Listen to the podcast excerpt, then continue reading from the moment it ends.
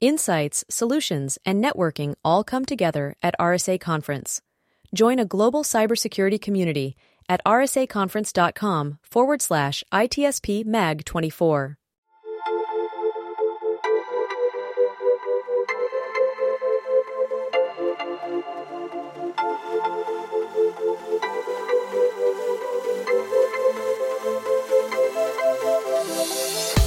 Welcome to the intersection of technology, cybersecurity, and society.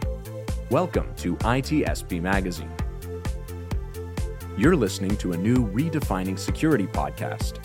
Have you ever thought that we are selling cybersecurity insincerely, buying it indiscriminately, and deploying it ineffectively?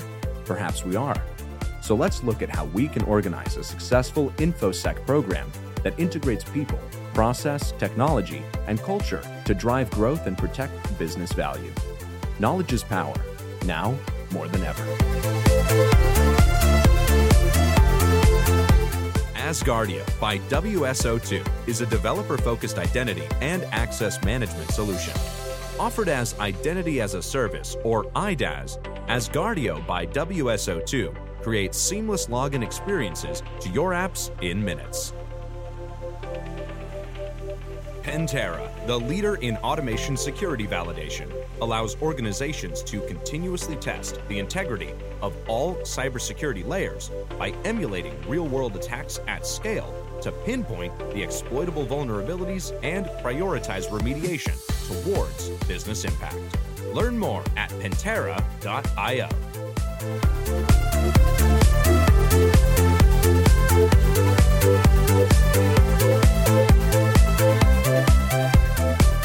everyone. This is Sean Martin, and you're very welcome to a new Redefining Cybersecurity podcast here on ITSP Magazine. And uh, as many know, uh, this show is all about operationalizing security, actually getting getting beneath the uh, the marketing spin and uh, the MTTX uh, measurements, and figuring out what what it is we're really trying to do with security in, in business. And uh, today, I'm thrilled to have Javvad Malik on. Uh, Javed, how are you? I'm very good. Thanks, Sean. Thanks for having me. Good to see you again. And uh, I'm blessed and honored to have uh, my co founder, Marco, join me for this episode. Marco? Well, I'm happy to be here. I mean, as soon as you told me, hey, Javvad is on, I'm like, all right, that sounds like a, a good time. So not only to educate our audience, but to, you know, to, to get to say hello. And it's been a long time. So hi, Javvad. Hi, Marco. It has been a long time. So yes. I thank you both for taking time out to, to have a chat with me. Of course. I, I, I hate to even think back that it was uh, probably three summers ago in, in Europe. Something like that. I yeah. know. I know. It's it's uh, it's sad. Hopefully someday soon we'll uh, we'll get to connect in person again. Perhaps InfoSec Europe uh, this coming year, 2023, could be the yeah. magic moment. We'll see. Yeah, that'd be fun. In the meantime, uh, security doesn't pause uh, while we figure out our travel plans. right, teams teams are still working, hopefully, and uh, certainly the cyber criminals are, and uh, businesses still trying to run and protect the revenue that they generate. And uh, we're going to talk about that in the context of culture and awareness and training and really bringing the human element. I often joke that there's a tech stack and a human stack. Marco laughs at that. Uh, so operationalizing the human stack in uh, the business of security. And Javvad, so before we get into uh, the nuts and bolts there, uh, for those who may not know you, I mean, you're, you're very well known in the industry. Uh, but for new listeners uh, joining us, a few words about who you are, what you're up to, and and we'll go from there. Yeah, so you know, I I like most people, I, I, I find really awkward introducing myself, but I also get quite quite surprised when I introduce myself and I think, wow, I've been working in the industry my entire career. It's like been 23 years. Uh, my hair's gone, it started off black and now it's all half gray, more than half gray. So, yeah, I, I worked in where it was IT security. Uh, so, I worked as a practitioner, I worked as a consultant, I worked as an industry analyst. Um, so I, have seen, I like to say, think I've, I've seen several sides of the industry.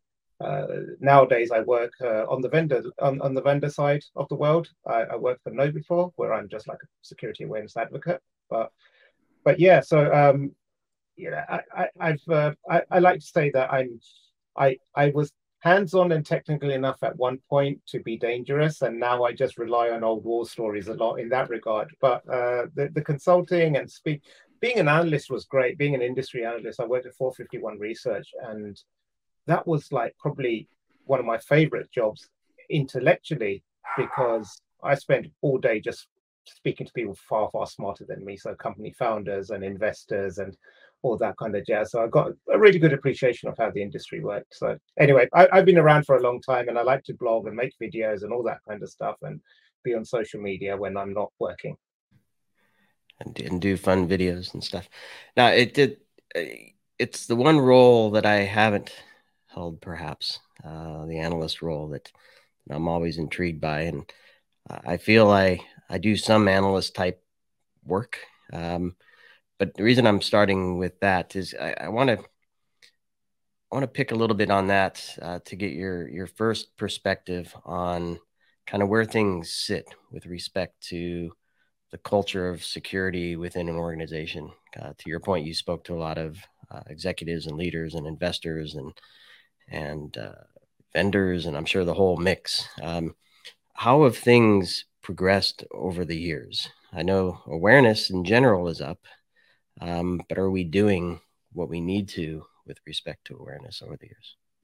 Oh, this is the uh, this is the million dollar question, isn't it? So, on many fronts, we are way ahead of where we were like 10, 15 years ago. Companies are no longer doing that. Most companies are not doing, should I say, that once a year get everyone in a room, feed them coffee and donuts, and force feed them like this is what the policy is, and basically read through the whole policy, and then expect them to go out and be security experts. So we've moved away from that, and the the investment into that awareness side from VCs, and then you've got tons of startups in this space as well everyone trying to tackle it from a from a different angle. Some people use simulated phishing others people try to get more behavioral analytics out of your existing systems others have like some really funny or engaging videos and so so there's lots of different types of content out there and they all have their place. I think what has driven this like most things in security the initial push has been through a, a compliance angle so let's get an LMS in place, a learning management system, so that we can give someone some content, give them some questions at the end of it, and therefore the regulator will be happy that we've ticked that box like everyone's a security expert now.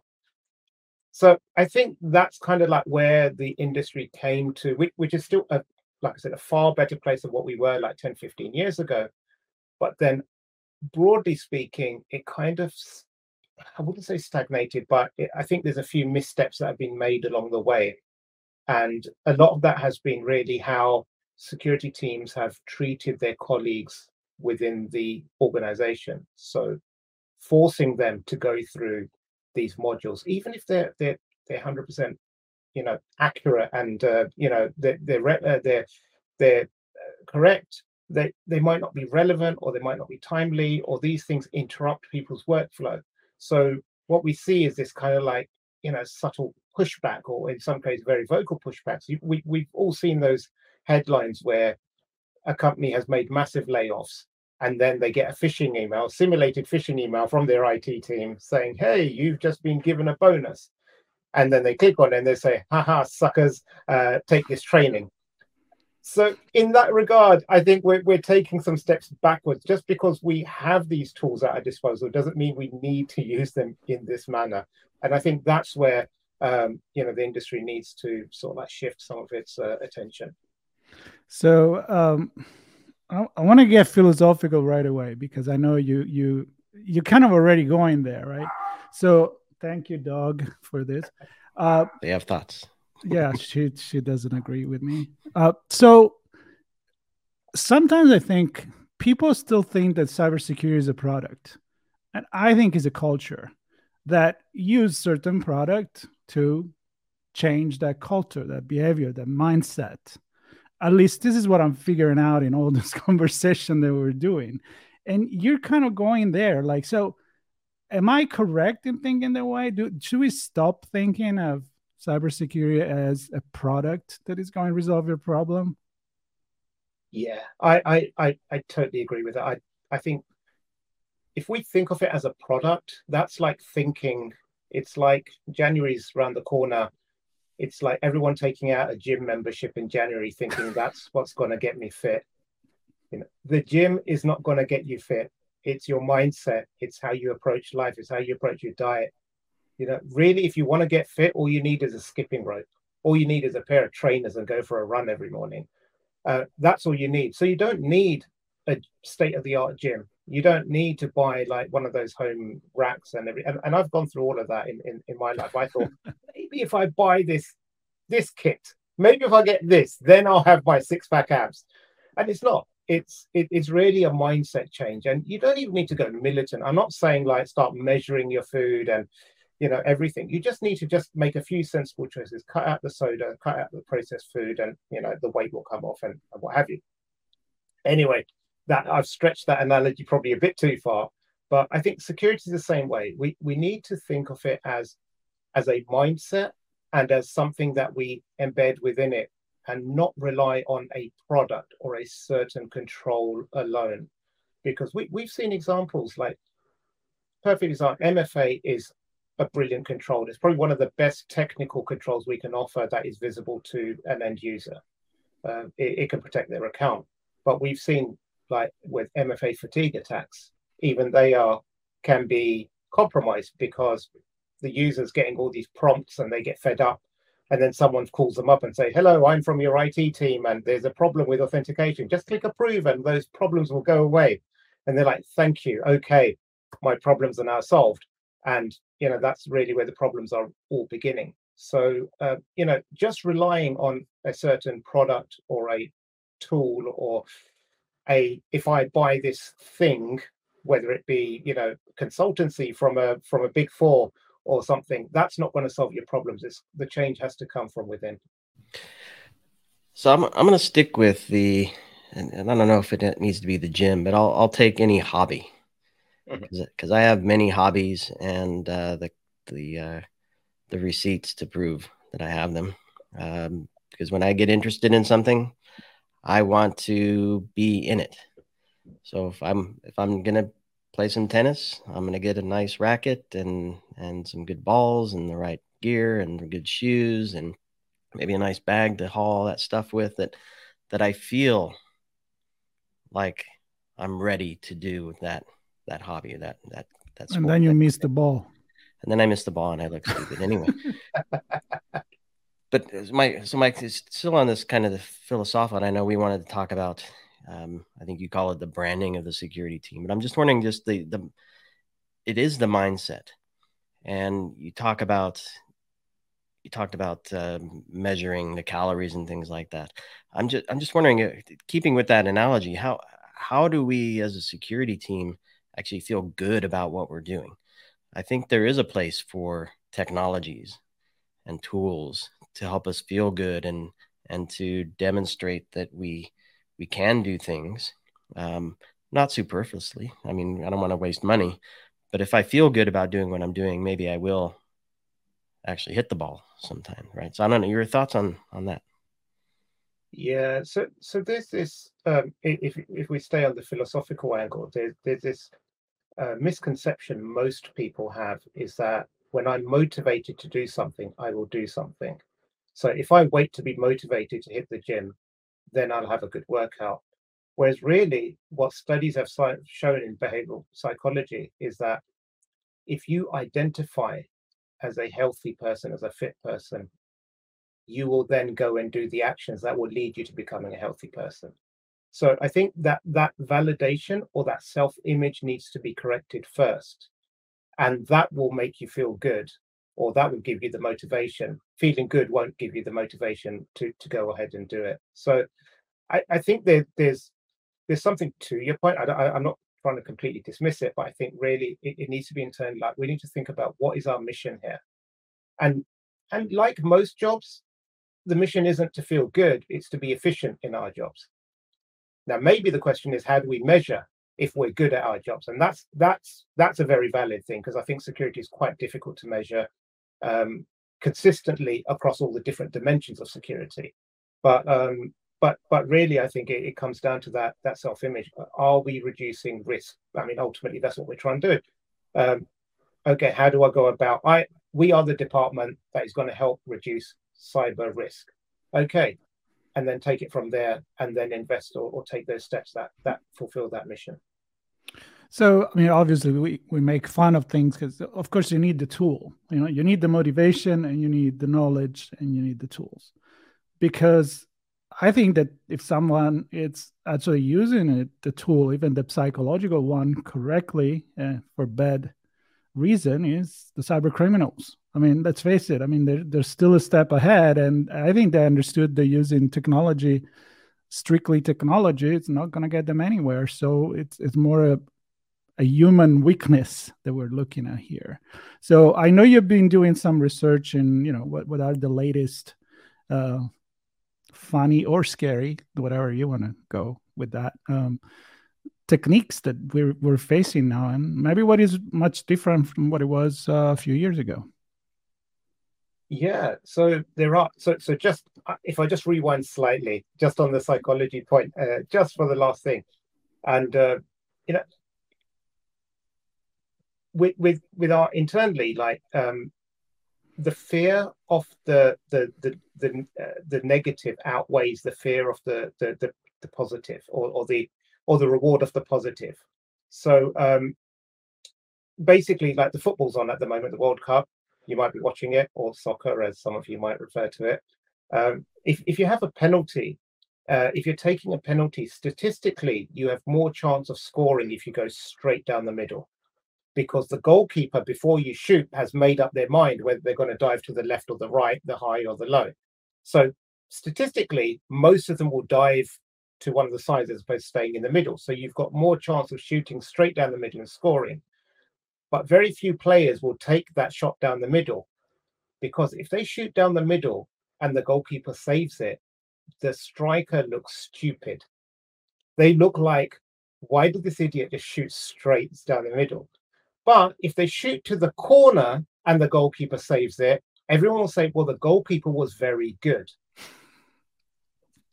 And this is, I think, the the chat that one of the fundamental problems we see a lot of security teams and CISOs have is like they might say for a long time, for the longest time before EDR came out, it was like antivirus is useless. Okay, we agree. Remove it from your estate. Well, if we get if we get popped, you don't need the goalie. yeah, if we get popped and someone says they didn't even have antivirus, then I look stupid. Wow, that's that's a really good, uh, really good metaphor. I love it. Given I'm now following because uh, with two years of no qualifying in Italy, I I refuse to watch it, but that's a different story. no, I love that. So th- th- with that in mind, are we giving an advantage to to the opposite team yeah, by having to play by the rules of looking like we're doing the right thing we're checking the box but yeah no we aren't really doing the right thing yeah and i we, guess the, the question is are there cyber criminals that they know shooting down the middle so they don't, don't care if they look bad? Yeah no they, they know exactly what to do. Exactly. So so they will be very more likely to play the game far more. And um, you know we see this happen in in all sorts of industries. So so the other example I love is that of Coca-Cola. For the last hundred years, they've been the dominant soft drink, you know, seller in the world. Apart from a few geographies, no one's really taken significant market share from them. And why is that? Because everyone that goes to compete with Coke, they try to follow the Coke formula. Let's make a cola, let's sell it, let's try to make it a bit sweeter, let's try to sell it a bit cheaper, let's try to sell it in a bigger bottle. These are the things they go for. And there's nothing wrong with that, but all of them have failed in that approach. They haven't really made much headway. The, the, the one soft drink manufacturer that has taken the most market share from Coke in the last 50 years, it comes in a tiny can, it tastes absolutely vile, and it's far more expensive, which is Red Bull. So, you know, it again, I think if if you if you're always following the same pattern, then Coke is going to be like, okay, that here comes another competitor try and do what we do. Okay, let's spend another five billion this year on advertising and drown them out. But when something very different came along, um, you know, it caught them off guard. And there's lots of like marketing techniques they use to to maximize that. But I think the same thing happens in security. We we just go for the same formula time and time again. If you can get any CISO and say, okay, how do you build a security team? They'll probably start with the same base layer. Okay, let's have some perimeter control, some endpoint, some uh, some uh, dynamic or, or, static like code testing. Let's have a SOC built with this many people in place. Let's do log management. Let's let's have the, these sort of, and all of that is right. That's perfect. I'm not saying don't do that. I'm not saying these aren't tried and tested methods, but I'm saying if this is all you're relying on, the best practices, quote unquote, then you know you you, you might be missing some techniques and tactics that could make you really uh, an unattractive target to criminals or increase the difficulty for criminals trying to get in and and, and compromise you and, and and that's really what we're doing i mean how do we reduce the risk? It's like by making it more difficult for active criminals to to actually break in. If, if we can force them to be more noisy in our network if we can force them to like okay an email alone won't work i have to now phone someone else or maybe i have to physically turn up to their building it increases their risk. And they're going to be like you know screw that man. I'm going to just go go go hack someone else because they're a lot easier. Yeah, and I know you you started to give uh, a few examples there. I want to bring it to to reality, and I don't know if we want to dig into ransomware and and and some of those uh, attributes or methods perhaps that that are used for that. Because what I mean, we can talk analogies and and use fabulous stories like we have, um, but at the end of the day, right, we're we're saddled with a bunch of technologies we deployed to generate business and generate revenue. And those are enabled by systems and, and uh, fueled by data. And then we're responsible for the controls um, physical, digital, and human, and otherwise. Uh, to ensure that whatever revenue is generated is protected. So, how, just maybe using ransomware, if you have other ideas, how, how do we avoid the the shoot down the middle scenarios. Um, how do we look good um, by also doing good and not just looking good for the sake of looking good? What, what are some ideas there? So I, so because the the analyst sort of like that still lives within deep within somewhere, I I think data is our friend if we know how to read it and interpret it. So there's there's two primary sources of data. We we look at the external data that you know peers give or surveys or other organizations provide. So okay, how's ransomware getting into our organizations? That's that's one avenue. And, the second sort of massive underutilized source data is our internal um, incident logs, basically. You know, what's our top causes of incidents over the last couple of years? Go through that. It's not easy. It's not anything a tool can give you. You need to sit down and go through those incident reports and read them and say, okay, what was the root cause? How did they get in? How did they get in? And internally, uh, you know, that's something for every every CISO to do internally themselves. But when you look at all the external reports, the top three attack vectors are phishing or spear phishing, more specifically, uh, um, exploiting unpatched vulnerabilities on public systems, and the third is um, going after weak credentials or like things like expose RDP with a weak password or, or, or what have you. So these and, and do you three, know does, does, it does it matter whether it's on premises or in the cloud? It doesn't really make that much of a difference. No, no. It's like these these still remain the you know the, I mean the patching sort of like goes down a bit in the cloud, especially if you've if your cloud provider's updating that for you or whatever you. But your your social engineering and your credential protection really remains the, the same level of risk. So I'd say if you can start with these, and these aren't sexy, but I'd say like this is, and you and you see eh, once you see this, you will start seeing every every breach reported in and in this light. You'll say it's right. It's like 60, 80, 90 percent of all breaches they they fall into one of these three broad categories.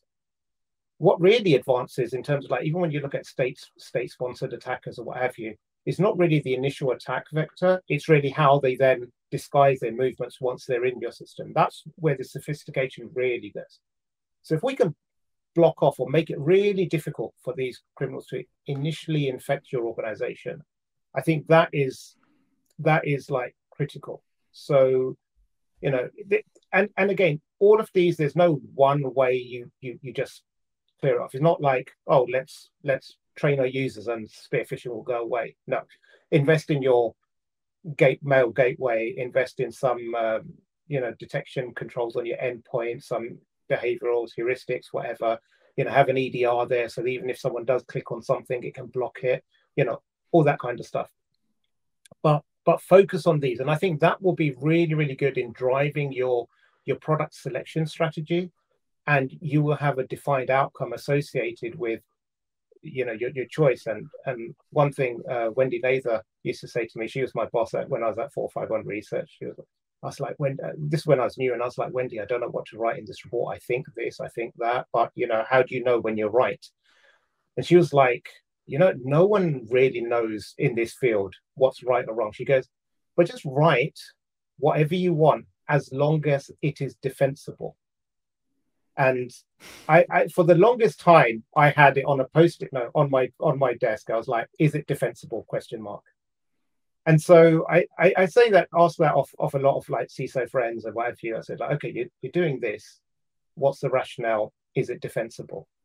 Uh, and so I think if you take a data driven approach like like this, and you say, okay, these are the top attack vectors. This is how they get in with ransomware. Okay, let's let's implement some controls, some layers to to lessen that risk. Okay, that's good. Then what do they do once they're in the organization? And we know for a lot of these um, these these gangs they they spend longer and longer within the the the network trying to find out what's what's the juicy data exfiltrating some data what have you okay so that means i need to look at this technology or this technology you know may, maybe i need i don't need a SIEM. maybe i just need to deploy some some better honeypots because that would be really effective like fewer alerts but high quality alerts maybe that's what i need as opposed to more alerts maybe that's not the answer uh, maybe I need some exfiltration like DLP type type scenario in there and what have you. Um, and then the final stage is all your um, your your recovery. So if you are are popped, like you know, what is your technical recovery controls? What's your uh, comms plan and all that kind of good stuff. So so we're still working within the layers, but now we're using the data to justify each one of our expenses, and we we tie it down to a specific outcome that we're looking for that way, even if like you are one of those CISOs that's only there for 18 months and then you're moved on, you're the next person that comes in, they can actually take a look at the strategy and they can say, well, okay, I understand why those decisions were made. It's not a political decision, it's based on data. And I think that's the way that we we make forward and we pass on the baton in a in a respectful manner to our peers. I'm still gonna scrap the program and start over. Yeah, well, you know. So I think we we kind of going in full circle here. We started with like you know we, we can buy the better. It's a product. We buy the best product, like Sean. You know, buying a Les Paul guitar to to play it really good. To practice once a year, yes. what now? Now I'm getting to the point that you know the training, the practice. I mean, we, we again we're making fun of things here, but we need both. So how is it training, on your opinion, being evolving, and is it getting better? Is it getting more effective? in light of maybe better tools um, when you need to use both, right? So yeah, so so training overall is a lot lot better than where it was. The the the volume and the variety of material out there to help teach people is immense. And forget about paid stuff. You you can go on YouTube or TikTok, and there's so much free content out there. So it's not a lack of uh, lack of information. I mean, as an industry, one of the problems we've had is we focus a lot on training and not enough on awareness. And that was compliance driven. Yeah, get it. But we need to move away from this like, you should do this, that, yes and no's, because that will only get people thinking in a specific, okay, if this happens, then do this. Uh, raising awareness or thinking more like a marketer will help people build a framework in their mind as to what to do. And, and that's really important and there's a lot of that type of good engaging content out there now as well because it, it's a bit like teaching a kid how to cross the road you don't te- take them to every single road and say this is how you cross this road this is how you cross this road this you just whichever road you're at you tell them okay we find the right place stop find the safe place look listen when it's safe then you cross And if you build that framework of how to safely cross a road, they can then go to any road in the world pretty much, and they will know how to safely cross it. Unless so you go build... from the from the states to uh, to London. Yeah, yeah. well, you know, look right. What, what, we're pretty helpful over here because on the floor there's little arrows that say look left or look right. We, we, look right. So um, you know, so that it anticipates that lots of foreigners from Europe or the US they'll be there, and it's we're driving on the other side of the road, the correct side of the road, might I add. And uh, I heard that. And therefore, you can um, you can uh, you know you, and and that's really really there's something really important about that as well is that that is training as well. That's awareness. You're telling someone to look right because that's where the traffic's coming from. And it's and it's knowledge that's given to you at the time that you need it the most. You're about to cross the road. That's the time where you tell someone to look in that direction. There's no point if you are on your flight over from new york to london and midway through the, the, the you know the air, air, staff comes on and they say like oh by the way they drive on the left hand side of the road so when you're crossing look to the right. The information is correct. There's nothing wrong with it. It's just given at the completely wrong time. You, you it's not of no use to you then. And but may, may I add in New York thing? you get the you get the honk and the fu yeah. You okay. Good. stay right there because for me the best lesson and that's when you become aware, awareness and, and a culture like it becomes part of who you are and how you act is for example even if you're on a one-way road i would suggest to look on both sides because there's going to be that idiot that is not respecting the mm. the thing maybe it's, a, maybe it's somebody on a bike maybe anything else and maybe somebody that is not from that country is the first time you get the car and he's on the wrong side yeah. of the road so my, my point is understanding exactly why you do it and not because you've told you to do like that. You know you know that the danger can come from both sides and new york is a good example. I think i'll, I'll look two three times both sides before i cross the street mm-hmm. there or in italy if you want to yeah. tell me that. No absolutely. You're, you're right. And and this this goes back to that building that framework of thinking within people's minds, isn't it? We want to say, okay, these are some of the risks. This is the proper way, but then there are idiots on the road, and you need to look out for them. And and this is why if you can build that, so if you, there's there's no point in just teaching people this is how you spot a phishing email because. Mm. Now phishing comes in how it comes in on, on your text messages, it comes in on social media, on Twitter DMs, on Instagram, on Discord channels. Everywhere you look, it's a channel. Any any connection point is a channel. It comes on WhatsApp messages. So so there's no way you can train everyone on like every single channel out there. But you say, okay, here's some of the red flags. Here's how they will approach you. Here's some of the things to look out for. And if you're careful, then you won't fall victim to it. And and I think that's the direction we need to go in more. And does the tone matter? I know early on you gave the example of of uh, people being laid off and and then the phishing email comes with by the way you got a bonus uh, because we have all this money now. Uh, ha ha thanks for clicking this link. Um, how, what what are your thoughts on kind of tricking and teasing? And i gave the example of the, the horn and the honking uh, which yeah. can be very aggressive as an alert. Um, but then the, the, the, clip of the uh, the food delivery guy on the bike uh, marco noted the bikes they're not honking. They have their earbuds in, listening to the to the uh, soccer match, football match, and uh, they're just going to swing by, and their their their handlebars are going to clip you. That's your signal. you're in the you're in the bike lane. So how do, how much does context and tone uh, matter, not just the timing?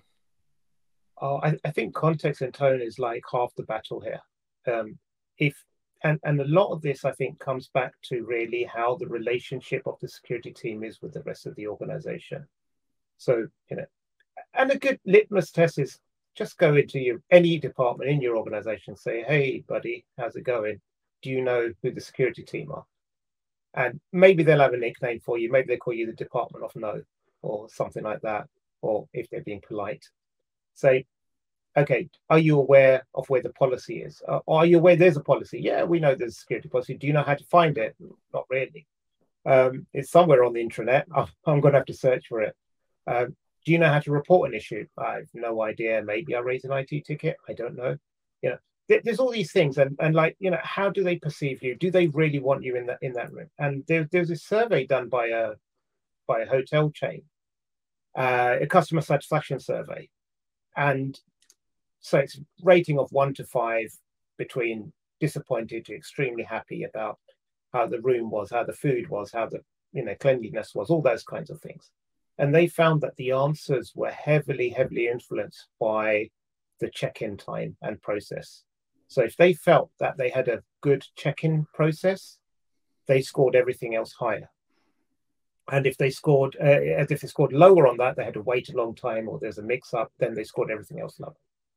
Mm. And and this is um, true when you look at security teams as well. Like, what is the first time one of someone in the in the organization interacts with the security team? It's either to bore them during induction week, or it's to slap them on the wrist to say you've done something wrong, to deny their request in a project, or to say, ha ha, we just caught you out, look how clever we are, and look how dumb you are. So a lot of it comes down to that relationship and how you've built it. And and I always say, like before you send that first phishing email, let people know that you're going to do this and why you are going to do this. Because you, you have to understand how do people feel once they fall for a phishing email. And it could be, and the template here becomes irrelevant. It could be a very benign, sort of very simple thing. But how do they feel? How do you make them feel? And if you make them feel like you've tricked them, then they're going to be unhappy with you. And whatever you say after that, whatever training you provide, they're not going to care because they're going to be pissed off at you. Um, but if you if they feel like it was an education, then they'll they'll have a very different reaction. How how do you feel about gamification? Like making it a game as you learn as you go and it's kind of fun. Maybe there is a score going on. I mean i think we had some conversation the other day about you know the, the, level of education you can achieve with video games and kids. But i think it does work for adult too. So uh, any any point on that? Yeah gamification is fantastic. And uh, I, I, know several um, companies that used it even in phishing uh, sort of thing. So october is traditionally known as cybersecurity awareness month so some some someone I spoke to, they said, okay, here's a completely voluntary opt into this game. And what they do is they'll send you phishing emails throughout the month and they progressively get harder and harder. Mm-hmm. And because people have opted in, they, they're just cool with it. It doesn't matter what the context is. And then at the end of the month, there's a score, and whoever scored the most gets a prize or what have you. Um, there's another company I know of. What they did is they they pitted departments against each other. And what they did, so, say it was finance versus HR, they would say to finance, okay, here are three phishing templates. Which one do you vote that we send to HR? Oh, cool. I like it. And then they've done the same for HR to finance. Mm. So that way they're picking their weapon of choice, they're sending it. So and, and then everyone's cool with it because it's not the bad security team trying to trick them, it's their colleagues tricking them as part of a game. So it's a bit like battleship. So then it becomes a lot more enjoyable and also allows you in this case to see things from the other perspective like where you are kind of the attacker. And yeah. i feel like that's that's very very important to kind of getting other the other team shoes. So that's really cool. Yeah i love this. And it, i'm i'm glad you went there because it's where i wanted to take us as as we kind of wrap. It's a view for the future. And and my thoughts were along this line that that um different departments uh, probably have different views and different ways of thinking, just like we look at engineers, uh, developers versus QA, even think differently. Um, audit look thinks differently than compliance. Um, so my my question is the future of security training, security awareness, security culture. Um, where do you think it's going? Yeah, so so I, I, I love the point you just made. I think you know everyone's guilty of this. Like, you take a any problem to an engineer, they will reframe it as an engineering problem and give you an engineering solution. And this is what we do with security. We can take any risk cyber risk and we will reframe it in our own terms and then provide the solution like that. And I think what we need to do is get more people involved in that process. And I'm not saying we set up a program and take hours and hours of people's time a year or, or what have you. But really, we, we just need to get people involved in the process of like, you know, sometimes phishing is like, hey, do you want to select the phishing template that we send out? That's a good good way to to get people involved. Or or what here are here are some training modules. Which ones should be good? Or, you know, this is the outcome we're trying to achieve. We want people to lock their workstations when they leave. Okay, now what do we do? We think, okay, let's decrease the lockout time. So five minutes of inactivity, the, the screen automatically locks. Okay, no, maybe how about we ask them and say, well, what do you want? And they're like, you know what, I can never remember the, the functions. So give me some three stickers I can put on my keyboard. That reminds me that I just have to hit these keys when I walk off. Or set, set me up a hotspot in the corner. So I move my drag my mouse into. So oftentimes we we try to solutionize before we actually understand what's the root cause of, of something happening. So I think that getting different people together is um, is and getting their viewpoints is really the, the key to to um, to making that. Because you know value itself is is a very ambiguous term. And I, I often say like you know sometimes there's this this um, this this hero complex that we have in security that we have to go out and save everyone from themselves or save the organization without us they they all go bankrupt but you know, if, if you imagine a you go to a restaurant and I tell you it's a restaurant that there's a Michelin star chef in the kitchen and the food is just perfect. But you turn up and the tables are dirty, there's flies, and the place smells of sewage. You're not going to sit there. So, by that terms, the cleaner and the waiter are adding as much value to that business as that Michelin star chef is. And this is what I think we need to think about in security that our colleagues in any department in sales, in marketing, in finance, and HR, they are adding just as much security to the organization as we are. And we need to recognize that and give them the right tools in a, in a way that is useful for them. And that's how we move the needle. Um, everyone talks about zero trust. Uh, let's start talking about zero friction. Let's talk about making their lives easier. So having the tools or, or the or the knowledge or the learning in place that doesn't really impact their job, but helps them make better risk decisions. Ah, uh, boy, I, I, have like 10 more questions in my head, and uh, it is my show. I could ask one more. We talked before we started about kind of changing the way business works.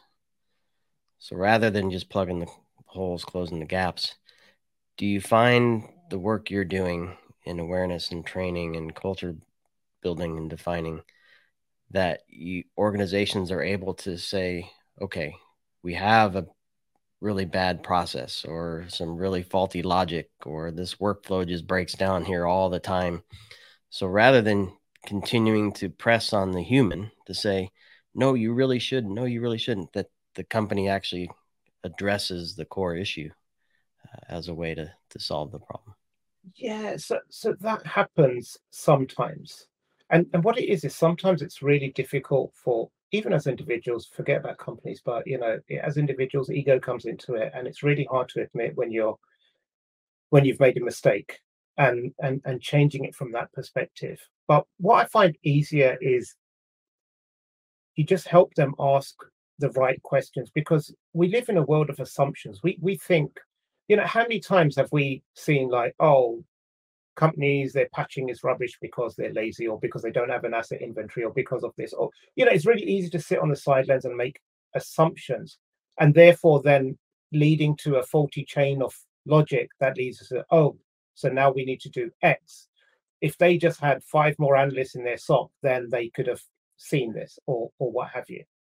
And and sometimes it's it's about understanding what the the pain point actually is that that helps. So I mean, I, I spoke to um, uh, I was I was reading I spoke to a customer of uh, they they had um, canary those uh, canary tools by Thinkst. I don't know they're, they're those little honeypot devices, and he said that he he was a director of security at a company, and he said he he installed them, and literally they they only go off when someone is scanning or, or unauthorized or what have you. And he said it completely shifted how he thought about log management and alerts and what have you. He goes like, I've got a SIEM on one hand that is generating me a thousand events a day, whatever. And he goes, then I've got this little box that only tweets at me once a year. But I run to this tweet and I that's all buried in the noise. So, you know, it, it's about, I think what, what you said in the beginning, it's about what's the outcome we're trying to achieve. Are we trying to collect a million logs a day? Well, no, that's not our outcome. Our, our, our objective is like, how are we going to find bad behavior and how are we going to, you know, stop it? And, um, you know, the Eurostar, the, the the train that connects the UK to the mainland of, of, of Europe, and it goes. They, they a few years ago they spent about six billion pounds um, to improve the efficiency of the train. So, and it cut the journey time between London and Paris by 40 minutes. So that's an awful lot of money to reduce the journey time from, I think it was like two hours 40 to two hours or something. They cut the journey time down. And they, but, they let less revenue on uh, booze because it's yeah. one less drink. Yeah, exactly. exactly. You see, you see, now the thing is like when you actually break it down, the journey time itself is the least painful part of of, of your of your commute. Um, it's the um, what's more painful is getting to the airport or to the check-in terminal, going through security, um, you know, getting searched, waiting to board, finding your seat. You know, if you want to improve the experience, improve those parts first don't spend six billion on shaving a few minutes off the journey time, which once you're sat there, it doesn't really make that much of a difference. In fact, if you wanted to spend that six billion better, um, you could have offered free booze to everyone, served by a, a top class model. And in a year you'd still know where you know in 10 years you'd probably that would like five years that, that money would last you and people would actually ask for the trains to be slowed down as opposed to sped up i suppose. Sorry Javvad i already have a job. I can't be uh, serving booze on the eurostar. Uh well, i could i could chat with you for hours. It, has been way too long since we uh we had a chance to to uh talk and catch up and i love the work you do and uh yeah, in every facet uh, of your of your role in the community, and and uh, yeah, appreciate you sharing sharing your thoughts with us and and helping those listening operationalize uh, security culture in the business. It's an important element, and uh, I'm thrilled Marco was on to uh, to bring it philosophical as well. Oh yeah, no, I had a good time, and I always this was more about the humans than yeah, the humans. Than, and you know, I I'm a big fan of uh, infosec and cybersecurity is about the humans. So it is. You got me on that we, one. We touched all humans in this one, the practitioners yeah. and the and the employees. So yeah, and of course, great to see you, Javvad. Um, at least virtually. And yeah, uh, no, hopefully next time we'll Thank be in person. Thank you so much. No, it's been an absolute pleasure. And uh, for those listening, appreciate you joining us. And uh, we'll ask Javvad to share any links to articles, research, um, blogs he's written, books he's published, whatever helps uh, you get your head wrapped around this conversation and take some next steps to uh, operationalize cybersecurity. And uh, thanks everybody for joining us. Uh, stay tuned for more redefining cybersecurity here on ITSP Pentera, the leader in automation security validation, allows organizations to continuously test the integrity of all cybersecurity layers by emulating real world attacks at scale to pinpoint the exploitable vulnerabilities and prioritize remediation towards business impact. Learn more at pentera.io. Asgardeo by WSO2 is a developer focused identity and access management solution.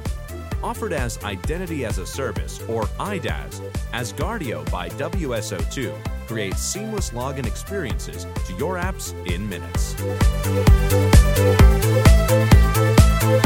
We hope you enjoyed this episode of Redefining Security podcast.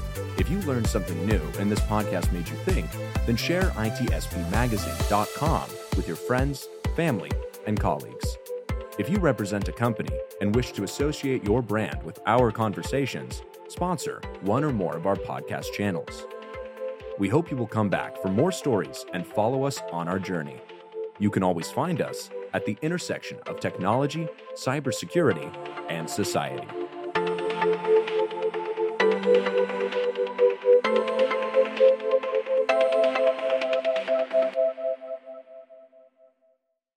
Insights, solutions, and networking all come together at RSA Conference. Join a global cybersecurity community at rsaconference.com forward slash ITSP MAG 24.